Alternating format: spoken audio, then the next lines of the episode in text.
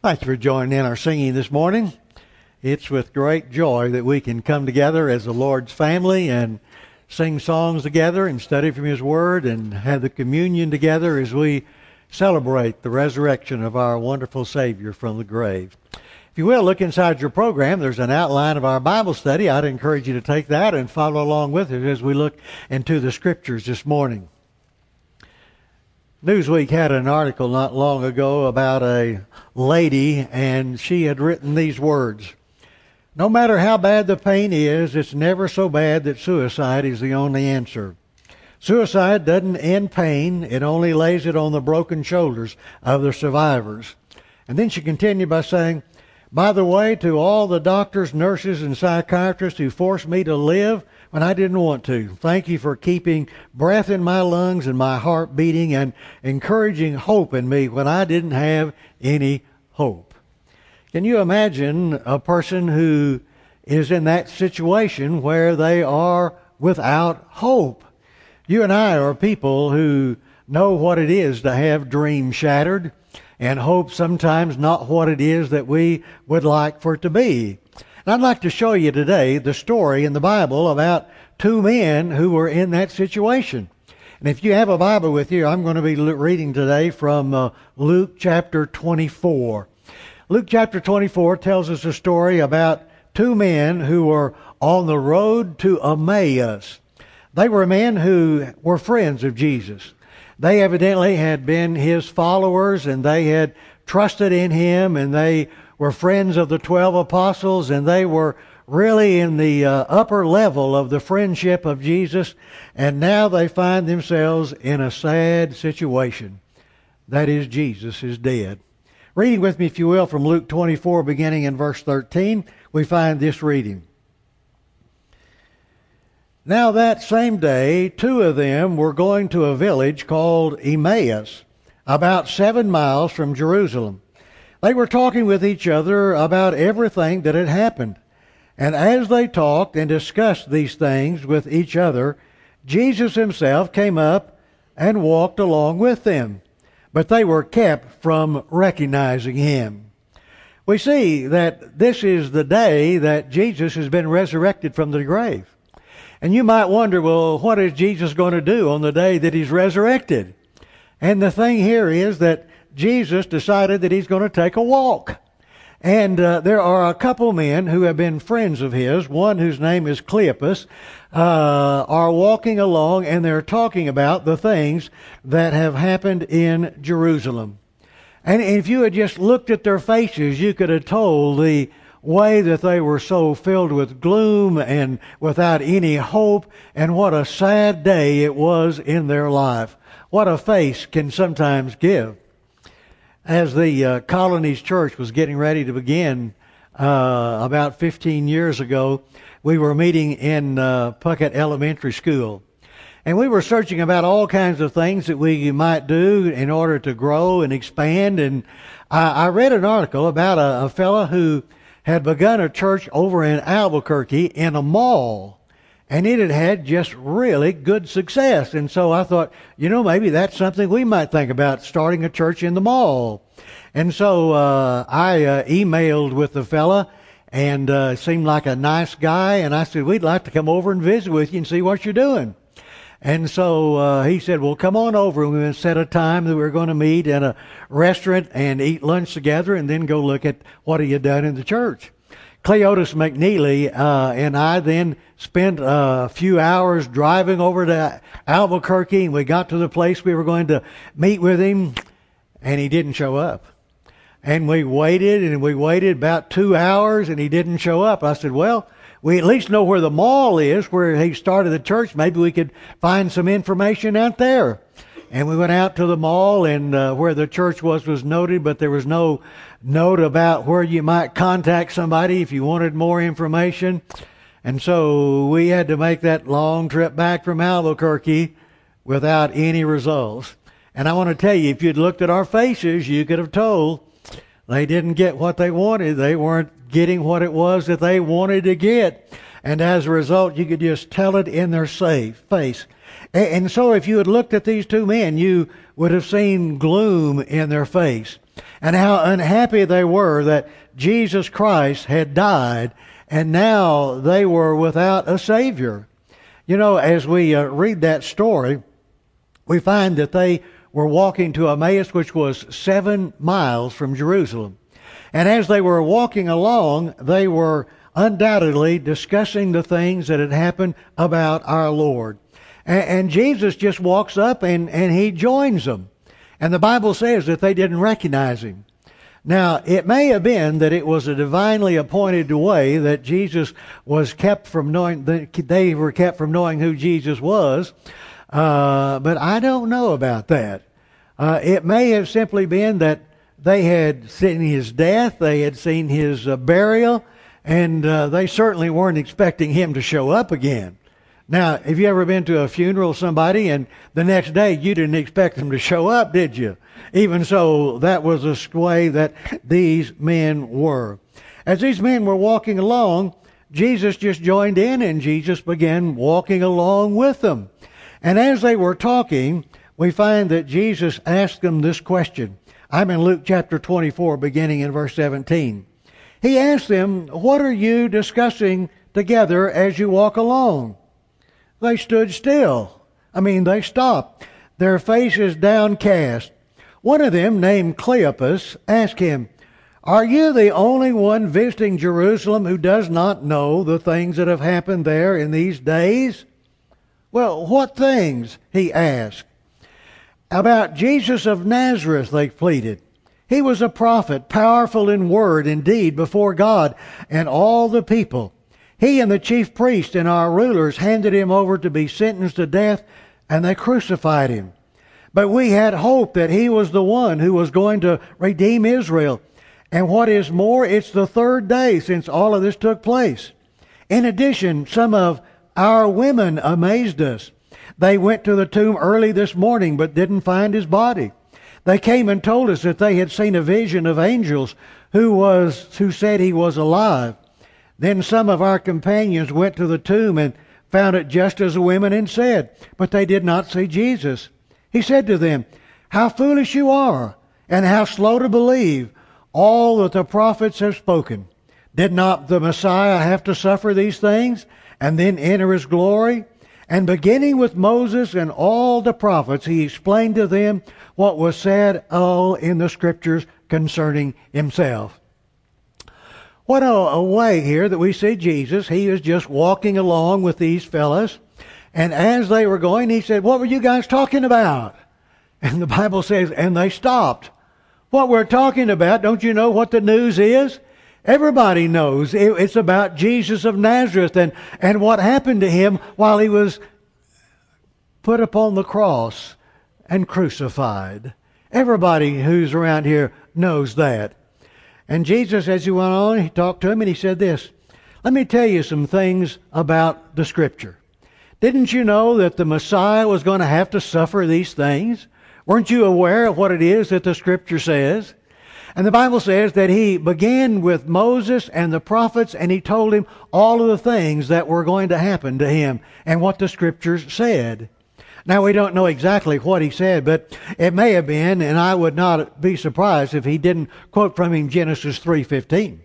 Because that was the very first scripture that told about the Messiah and what was going to happen to him. And that is that when the Messiah came, that he was going to be one who was from the seed of a woman, and he was going to bring such destruction upon Satan that it would be like crushing his head, although he would crush the heel of the Messiah. It may have been that that was what he spake to him. Or it may have been that he quoted to him from Exodus chapter 12 when he told about the Passover lamb that was going to be sacrificed. And over in 1 Corinthians chapter 5 verse 7 we find that Paul said that Jesus was that crucified, pacified, that lamb that was going to be destroyed. Or it may have been that he quoted from uh, Deuteronomy 18 when God said to Moses, And I'm going to raise up another prophet like you, and I'm going to plant my words in him. And so several times when Jesus was teaching, people asked him, Are you that prophet? And I would not doubt also that he did not record from the words of Isaiah chapter 53 when he quoted from the prophet who says, But he was pierced for our transgressions, he was crushed for our iniquities. He was his punishment that brought us peace was on him, and by his wounds we are healed. We all like sheep have gone astray, each one of us turned to his own way, and the Lord laid on him the iniquity of us all. As Jesus went through these prophecies and told them about the uh, things that were going to happen, the men said, Well, you know, we are confused because our women went to the tomb and they did not see Jesus, but they saw an angel. And the angel told them that Jesus was risen from the dead. Did you realize that the very first one who uh, Jesus ever appeared to was a woman, Mary Magdalene, according to Mark chapter 16, verse 9. But evidently he also appeared to these other ladies. And these ladies then went to tell the apostles what they had seen. An angel saying that Jesus was li- he was arisen from the dead and he was alive. But the Bible contains these words. Luke chapter 24 verse 14. But they did not believe the women because their words sounded like nonsense. Oh, you women, you don't know what you're talking about. You can't really expect us to believe that you have seen Jesus alive. We saw him crucified. We know he was killed. But the women were very persistent in saying Jesus was risen from the dead. If you got your Bible, can begin with me, if you will, then in Luke 24 at verse 28, where we find this reading concerning our Lord, our wonderful Savior Jesus Christ. And as they approached the village to which they were going, Jesus continued on as if he was going on farther. But they urged him strongly, Stay with us for it is nearly evening. The day is almost over. So he went in to stay with them. When he was at the table with them, he took bread, gave thanks, broke it, and began and began to give it to them. Then their eyes were open and they recognized him, and he disappeared before their sight. They asked each other, Were not our hearts burning within us when he talked with us on the road and opened the scriptures to us? Then they got up and returned at once to Jerusalem. And there they found the eleven among those with them assembled together, saying, It is true, the Lord has risen and has appeared to Simon. Then the two told what had happened to them on the way and how Jesus was recognized by them when he broke the bread. I want you to see what it was that happened here. Jesus was with these men and as they were going along, they got near the end of their journey. You see, they have walked from Jerusalem now to Emmaus, which was seven miles. Now, how long would it take to walk seven miles? Now, if you were going at a fast pace, it would be different than if you were going along talking and, and, visiting and getting questions and answers about something. And I suspect that it probably took about three hours for them to make that journey. And as they were getting ready to come into the town, Jesus, the Bible said, acted like he was going to go on. Uh, well, fellas, it's been nice visiting with you, but I'm down the road. Uh, and then they said, no, please stay with us if you will. Well, it's almost evening. Come in, come in. And so uh, Jesus said, all right, and he went in with them, and he said, you got any food? Uh, yeah, you see, they they couldn't run down to uh, the uh, local restaurant and grab something for him to eat because there were very few, if any, of those in that little town of Emmaus. And so the Bible says that Jesus took bread and he blessed it and then he broke it and gave it to them and their eyes were open and they realized who it was, that it was Jesus. And then the Bible says he vanished from their sight. Now, what I want you to know is, how did they recognize Jesus? Was it uh, some uh, thing that they had over their eyes that were removed? I want to tell you what I think it was. You see, when Jesus took bread, the common way from the Jews was to take the bread like this and then break it open and then give it to the person that you were giving it to. And when he would give them the bread, they then were able to see where the scars were that had been where the nails had been driven into him as he was hung upon the cross. And the Bible says that when he gave them the bread, that their eyes were opened. And when they saw that, they understood who this was. That this is Jesus. This is our Lord. This is our Savior who we saw nailed to the cross. And the Bible says that Jesus then vanished from them. Somehow the Lord took him away. How it was, we don't know. But suddenly they were by themselves and they said, Boy, don't you remember how we felt when he taught us the scriptures? Don't you remember how our hearts just burned within us when we were listening to the Word of God being explained by our Savior? And I want to just tell you that I am jealous of those fellows. I would love to have heard Jesus as he explained the scriptures to them.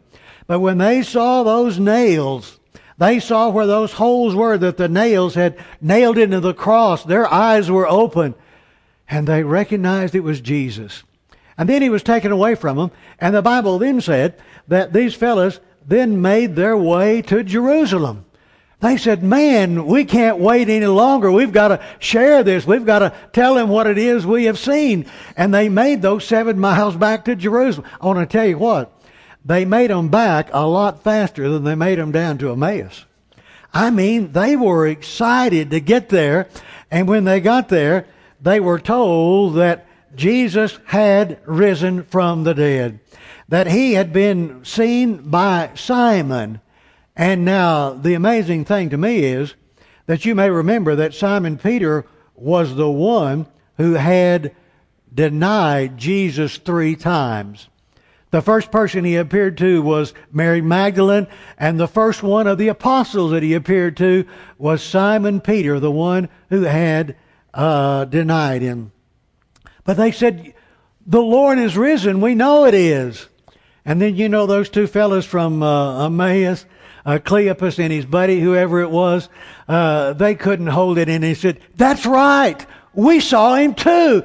Jesus is alive. Oh, what a statement that was and how excited they were. Let me continue the story, if you will, over in the book of John, chapter 20. In John chapter 20, beginning in verse 19, we read these words. On the evening of that first day of the week, that is the same day that Jesus arose, the same day that he had walked down to Emmaus. On that same day, we find that the disciples were together, the doors locked for fear of the Jewish leaders. Now, here these disciples of Jesus are, they are afraid that if people know where they are and who they are, that they're going to do something to them. And so they locked the doors. They didn't want anybody coming in. But then the Bible says Jesus came and stood among them. Well, how did he get in? Jesus got in by being God. He could be anywhere he wanted to be and do anything he wanted to do. And so the doors were locked, but it didn't stop Jesus. And he came in. And the Bible said, and he said this, he showed them his hands and his side. Now, Jesus had shown his wounds to the two men in Emmaus. And now he says to the apostles, Fellas, look, I want you to see. And he held out his hand so they could see his wounds. And he said, I want you to show you here from the side. And they could see where the spear had been thrust into his side. Now, why did Jesus do this? Jesus did it because he wanted them to know for sure who he was. He was not some ghost. He was not some impostor. This was Jesus Christ, the one who had been nailed to the cross, their Lord, the one that they loved. And then I love verse 20 when the Bible says, and the disciples were overjoyed. I mean, they were so excited that here, the Lord that they had been following, the one they had seen crucified, and now he is alive. He showed them their scars, and now they rejoice that our Lord is alive. I read the story this last week about a lady by the name of Marty Halyburton. Her husband Porter was in the Vietnam War, and he was a Navy pilot. And he was gone on his uh, journey in the service when one day some naval officers approached the door. And when they rang the doorbell and she opened the door and saw who it was, she knew the news was not going to be good. And these Navy's officers told her, Marty, we hate to tell you this, but your son was shot down and has died in Vietnam. And she, of course, was just in shock and beside herself, not knowing what to do. And they tried to comfort her the best way they could, and then they left. 18 months later, she went to the door again when it had a knock, and there again were the Navy officials. And they said to her, Marty, we have this good news for you. Porter is not dead. He has been captured and he is in a Vietnamese POW camp, but he is alive and well.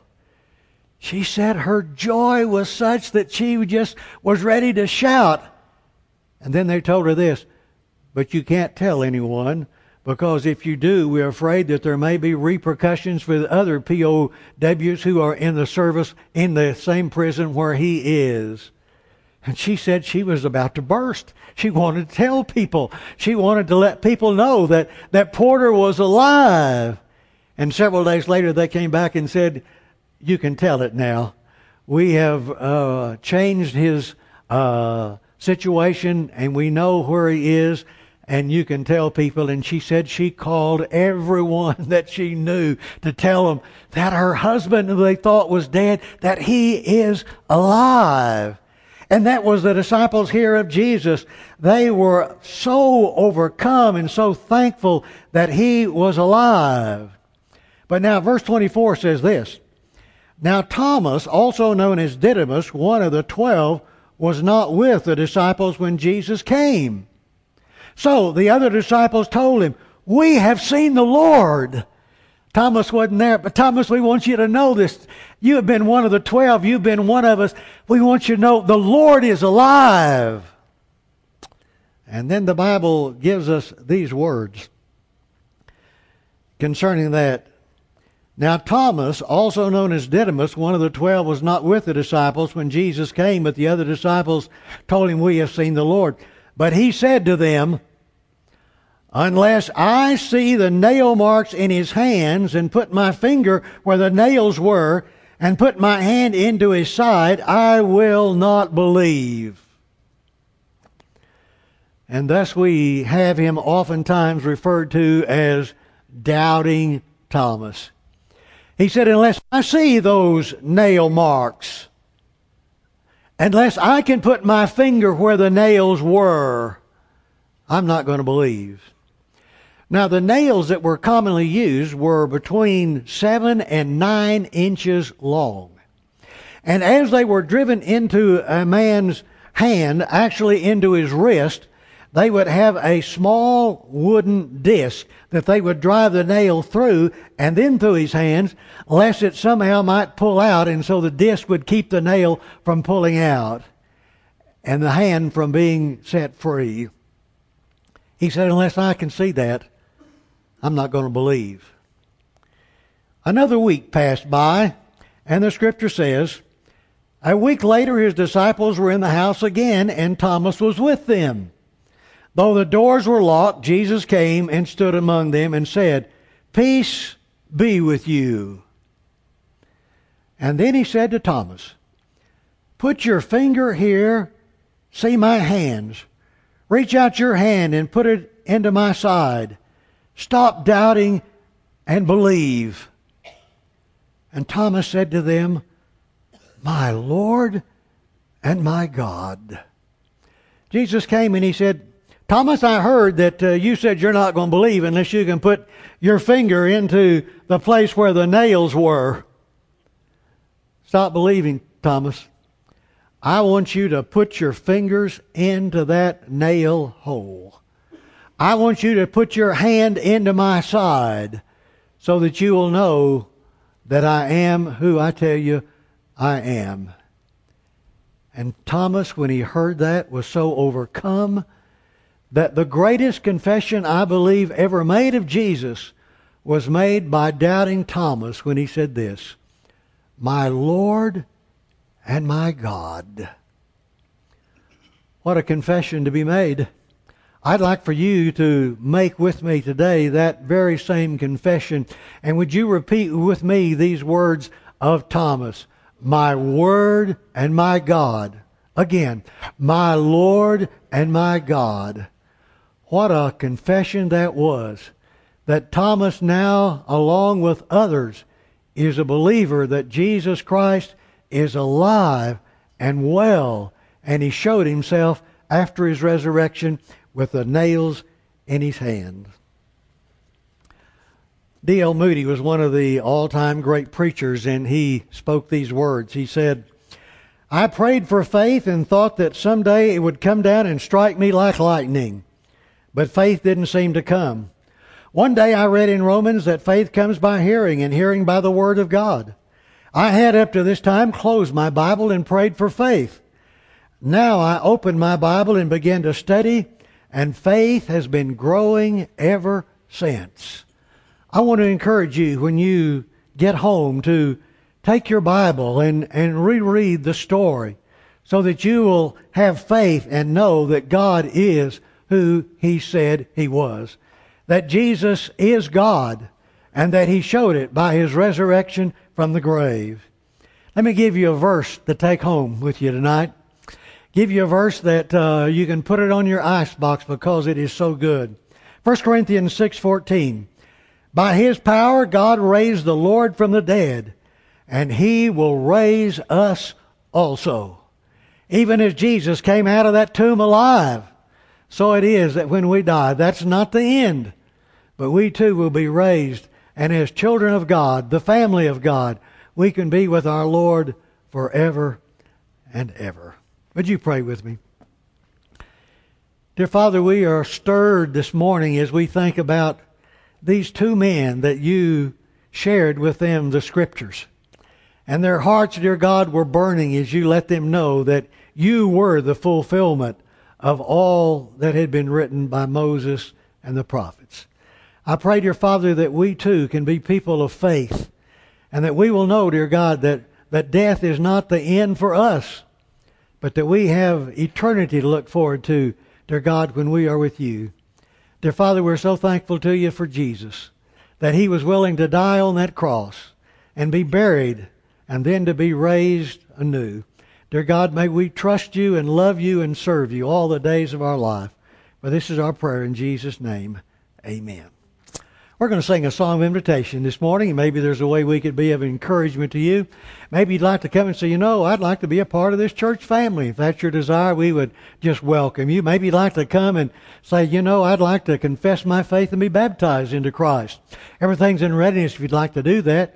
Or maybe you'd like to have one of our elders pray with you about a matter. I'll be at the front and they'll be at the back, and we can serve you in any way. If you'd like to come, why don't you do it right now as we just stand and sing our song, of Invitation, together. There is coming a day when no heartache shall come, no more clouds in the sky, no more tears to dim the eye. All is peace forevermore on that happy golden shore.